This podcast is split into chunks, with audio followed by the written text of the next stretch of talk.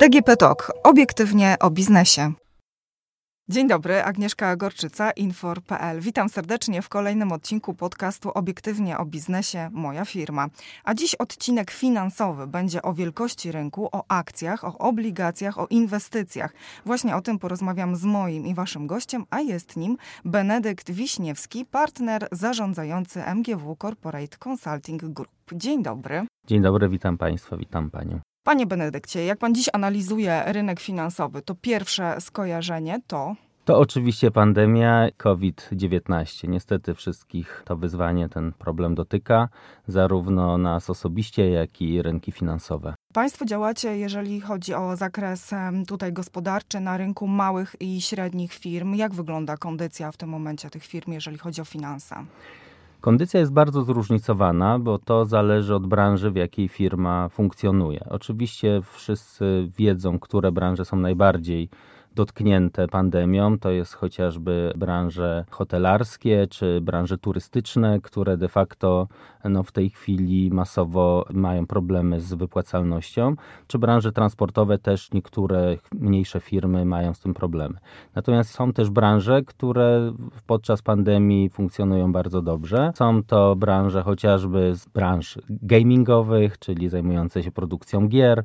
To są branże, to już wszyscy wiemy, biotechnologiczne, farmaceutyczne, czyli szeroko jakby rynek związany z, z pomocą medyczną. Tak więc no, rynek jest bardzo zróżnicowany w tym zakresie. A są też branże, które są dotknięte, ale jakoś sobie radzą. Na przykład, bym powiedział, branża poligraficzna, szeroko rozumiana, ma swoje problemy, ale w dużej mierze powinna przejść obronną ręką czy też e, trudną branżą jest na przykład car fleet management, ale też są firmy, które sobie radzą na tym rynku, choć oczywiście w zależności już od segmentów, w których działają, również mogą być dotknięte bardzo kryzysem.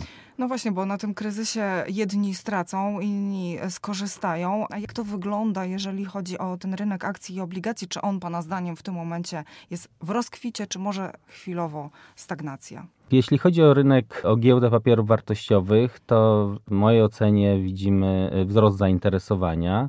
Jest bardzo duża zmienność na tym rynku w tej chwili. Można sporo stracić, ale też sporo zarobić. Pojawiło się kilka takich blue chipów, chociażby Biomet, Mercator czy inne bardzo znane firmy, ale też było bardzo słynne IPO w tej chwili. To jest chociażby Allegro, które bije rekordy i błyskawicznie weszło do WIG-20. Sposoby finansowania małych i średnich firm. Z Państwa doświadczenia wynika, że które cieszą się największą popularnością, dlatego że można by było powiedzieć, że firmy w tym momencie raczej będą ograniczały inwestowanie, będą szukały dodatkowych źródeł. Czego mogą szukać? Gdzie mogą szukać? Oczywiście najbardziej popularną formą finansowania jest kredyt obrotowy, czyli w pierwszej kolejności jak myślimy o finansowaniu, to myślimy o tym, żeby pójść e, do banku, no dziś to przez internet najlepiej. Tak, zdarza się przez internet, oczywiście, ale jednak te formalne procedury też muszą być spełnione, szczególnie jeżeli myślimy o większych kwotach, jeżeli myślimy też o kredytach inwestycyjnych, to jednak bank musi się spotkać z przedsiębiorcą, musi dokonać wizji lokalnej, musi zobaczyć zabezpieczenia, więc ta wizyta fizycznie też musi Jak jest w ogóle z dostępnością teraz tych kredytów dla tego sektora? Z naszych obserwacji, z naszych doświadczeń, zajmujemy się tym już od wielu lat, wynika, że tak jak w marcu, czyli gdzieś e, koniec pierwszego kwartału, drugi kwartał, e, banki e, no, w zasadzie wstrzymały się, bardzo ostrożnie podchodziły do jakiegokolwiek udzielania finansowania. To był monitoring, to był przegląd własnego portfela, utrzymanie kredytów. Zresztą takie też były zalecenia. Tarcza antykryzysowa była dostępna w bankach, które klienci mieli których już e, współpracowali, więc de facto no, nowe finansowanie było bardzo trudno dostępne. W tej chwili, tak jak też analizujemy tutaj badania udostępniane przez Związek Banków Polskich, widać lekką odwilż i bardziej pozytywne spojrzenie ze strony banków na klientów. Wydaje się, że to wynika z jednej strony z tego, że no pewne analizy, pewne zdarzenia już e, miały miejsce i banki się przygotowały i wiedzą, na co zwracać uwagę, więc de facto w tej chwili wnikliwie analizują. Nadal jest tendencja zwiększenia zabezpieczenia. Gdzie jest taka możliwość być może podniesienia marży, ale też to, z czym się pewnie większość przedsiębiorców już spotkała, to jest wypełnianie cykliczne ankiet covidowych, tak, czyli informacja o wpływie pandemii na funkcjonowanie przedsiębiorstwa, na e, wzrost, spadek obrotów. Kolejną rzeczą, którą bardzo banki w tej chwili analizują, to jest wpływ pomocy udzielonej przez PFR, bo z jednej strony oczywiście dzięki temu duża część przedsiębiorstw mogła przetrwać, olbrzymi zastrzyk finansowania gotówki, ale z drugiej strony trzeba spojrzeć na to, że jednak część tych środków będzie musiała być spłacona. I to już w drugim kwartale przyszłego roku. To tak. spłacona to, to raz, natomiast druga sprawa jest też taka, że wśród tych wielu wymogów było utrzymanie miejsc pracy. W momencie, kiedy firmy w pewien sposób znowu będą musiały zmniejszyć e, swoje możliwości takie biznesowe i trochę zwolnić, jeżeli chodzi o produkcję, no to utrzymanie miejsc pracy może być problematyczne. Tak, to prawda, ale to są czynniki, które wpływają na procent umorzenia. Więc to właśnie analizują w tej chwili banki, jaki procent z udzielonej pożyczki musi być zwrócony, bo de facto umorzenie może być, o ile pamiętam, nawet do 50% kwoty pożyczki. Pozostała część musi być spłacana właśnie od przyszłego roku. Ale jeżeli pewne czynniki nie zostały spełnione, no to faktycznie będzie to więcej środków do mhm. spłaty. To jest I taka kwestia, rozumiem, do negocjacji w zależności od kondycji finansowej przedsiębiorstwa. To wynika z, wprost z ustawy i wprost z warunków umowy, którą się podpisała. Więc to są czynniki, które będą zbadane i po audycie jednoznacznie określone. Mhm. To kredyt bankowy to jest jedno, ale factoring to też jest rzecz, która małe i średnie przedsiębiorstwa w tym momencie może mocno wspierać. Jak to generalnie wygląda, jeżeli chodzi o inne kraje? Czy można powiedzieć, że im bardziej rozwinięty jest rynek, tym ta pomoc może być większa, jeżeli chodzi o te sposoby finansowania? Jeśli chodzi o factoring, to ta forma finansowania jest w Europie y, bardzo rozwinięta. Liderem w tym zakresie jest Francja, później Anglia i Niemcy. My jako Polska jesteśmy na ósmym miejscu. Co ciekawe, analizując pierwszą połowę tego roku do pierwszej połowy roku ubiegłego, to skala finansowania udzielonego w formie faktoringu wzrosła o 2%. Nie jest to może dynamiczny wzrost, ale biorąc pod uwagę, że to pierwsza fala pandemii i wielka niewiadoma, no to jednak pozytywna informacja. Jeżeli chodzi o możliwości, to pojawiły się nowe możliwości z BGK. Na czym te możliwości polegają?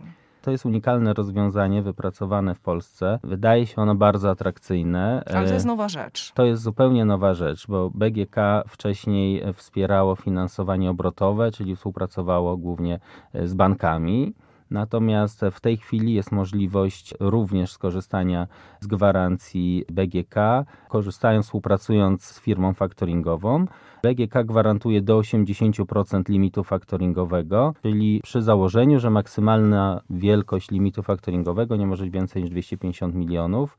Okres to jest 24 miesiące. Rodzaj faktoringu to musi być faktoring z regresem, nie może być faktoring bez regresu, który też w Polsce jest dosyć popularny. Dobrze, to wyjaśnijmy w takim razie. E, faktoring z regresem to jest taki, w którym podmiot otrzymujący środki, czyli faktorant, gwarantuje spłatę the środków, gdyby dłużnik faktoringowy, czyli jego klient, tych środków nie spłacił. Natomiast jeżeli mamy faktoring bez regresu, czyli tak zwany pełny, to wówczas to ryzyko przejmuje faktor czyli jest to dla klienta bezpieczniejsze. Mhm. A Pana zdaniem, z Pana doświadczenia wynika, że która forma będzie bardziej atrakcyjna? To, że bezpieczniejsza wcale nie znaczy, że będzie atrakcyjniejsza. W tej chwili, jeśli chodzi o rynek polski, to obserwujemy, że jest to mniej więcej podzielone pół na pół, więc to tak naprawdę zależy od kondycji finansowej klienta. Co my obserwujemy, Często korzystają klienci też przy faktoringu eksportowym, z tego właśnie faktoringu bez regresu, bo de facto firma faktoringowa pełni trochę rolę takiej wywiadowni gospodarczej. Czyli jeżeli ktoś eksportuje, nie zna swoich kontrahentów za granicą, tym momencie korzystając z faktoringu ma dwie usługi w jednej. Czyli z jednej strony dostaje wcześniej środki za faktury, ale z drugiej strony firma faktoringowa w ramach swojej sieci, grupy kapitałowej weryfikuje tego klienta za granicą. Często to jest ich klient w innym kraju, w Niemczech, we Francji i wówczas y, może przejąć ryzyko tego kontrahenta na siebie. Trochę taka agencja wywiadowcza. Można tak Trochę powiedzieć. tak można powiedzieć. Płynnie przejdziemy do rynku TFI, dlatego że tutaj pojawiły się nowe regulacje, obligacje. Ja chciałam zapytać, co powinna zrobić firma albo na co powinna zwrócić uwagę, jeżeli myśli o emisji obligacji? Jakie tutaj są pierwsze kroki? dla takiego przedsiębiorstwa? W obecnych czasach rynek obligacji, jeśli chodzi o małe i średnie przedsiębiorstwa, w mojej ocenie nie jest aż taki dostępny, nie jest aż taki łatwy. Niemniej jednak ten rynek funkcjonuje. A dlaczego nie jest dostępny? Tak jak obserwujemy e, chociażby rynek obligacji na kataliście, no to widzimy, że w ostatnim czasie było trochę niewykupionych obligacji. Znamy słynną case Getbacku, ale też i mniejsze firmy e, miały z tym e, problemy w ostatnim czasie. Więc tak jak my obserwujemy, generalnie rynek obligacji korporacyjnych jest interesujący, bo jednak klienci odbierają to jako bezpieczniejszy niż akcje, no ale oczywiście mniej bezpieczny niż lokata bankowa. Biorąc pod uwagę atrakcyjność oprocentowania lokat bankowych, no to wiadomo, że osoby, które mają jednak sporą awersję do ryzyka, szukają czegoś pośrodku. Tak? W pierwszej kolejności obligacje Skarbu Państwa, ale w drugiej kolejności może warto zainteresować się obligacjami korporacyjnymi. Tak więc jeśli chodzi o samo przygotowanie do emisji obligacji, no to w tej chwili jest to,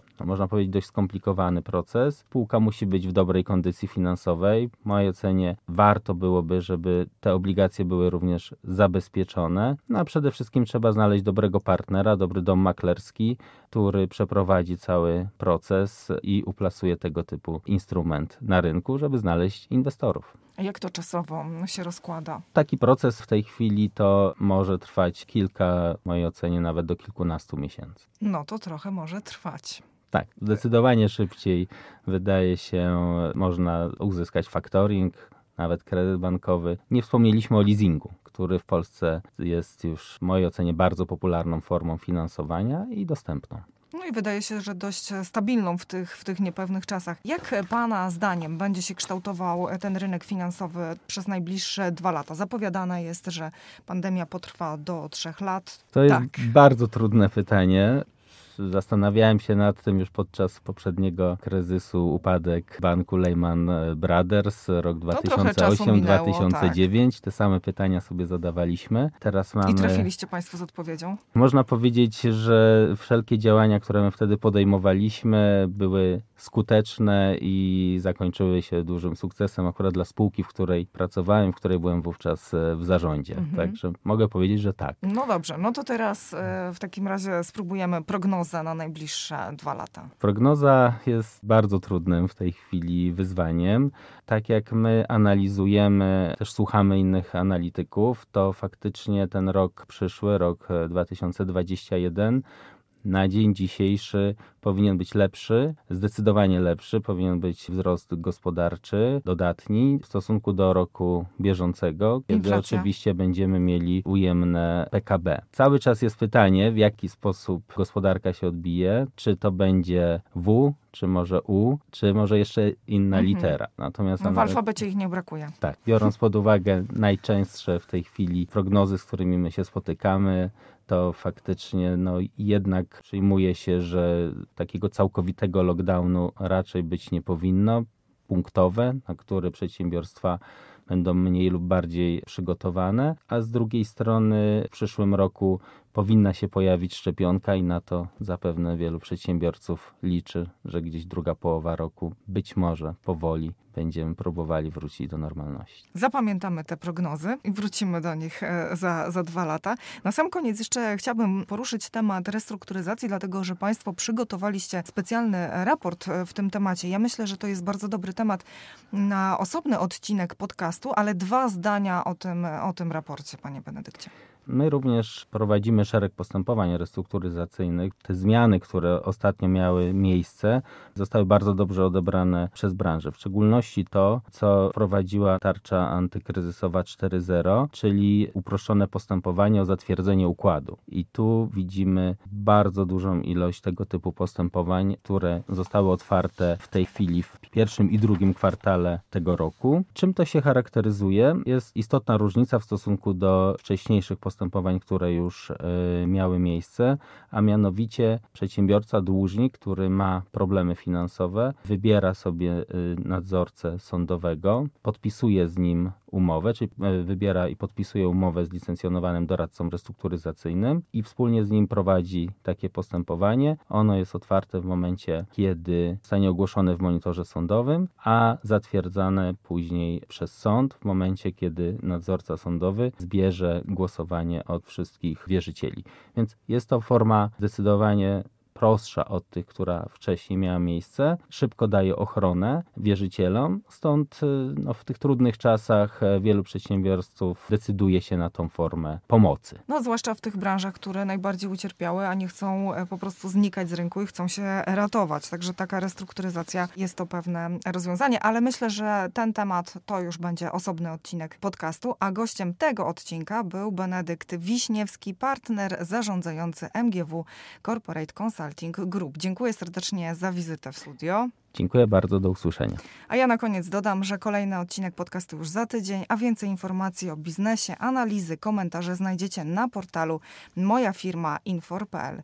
Dziękuję serdecznie Dorocie Żurkowskiej za realizację tego podcastu i my słyszymy się za tydzień. Do usłyszenia.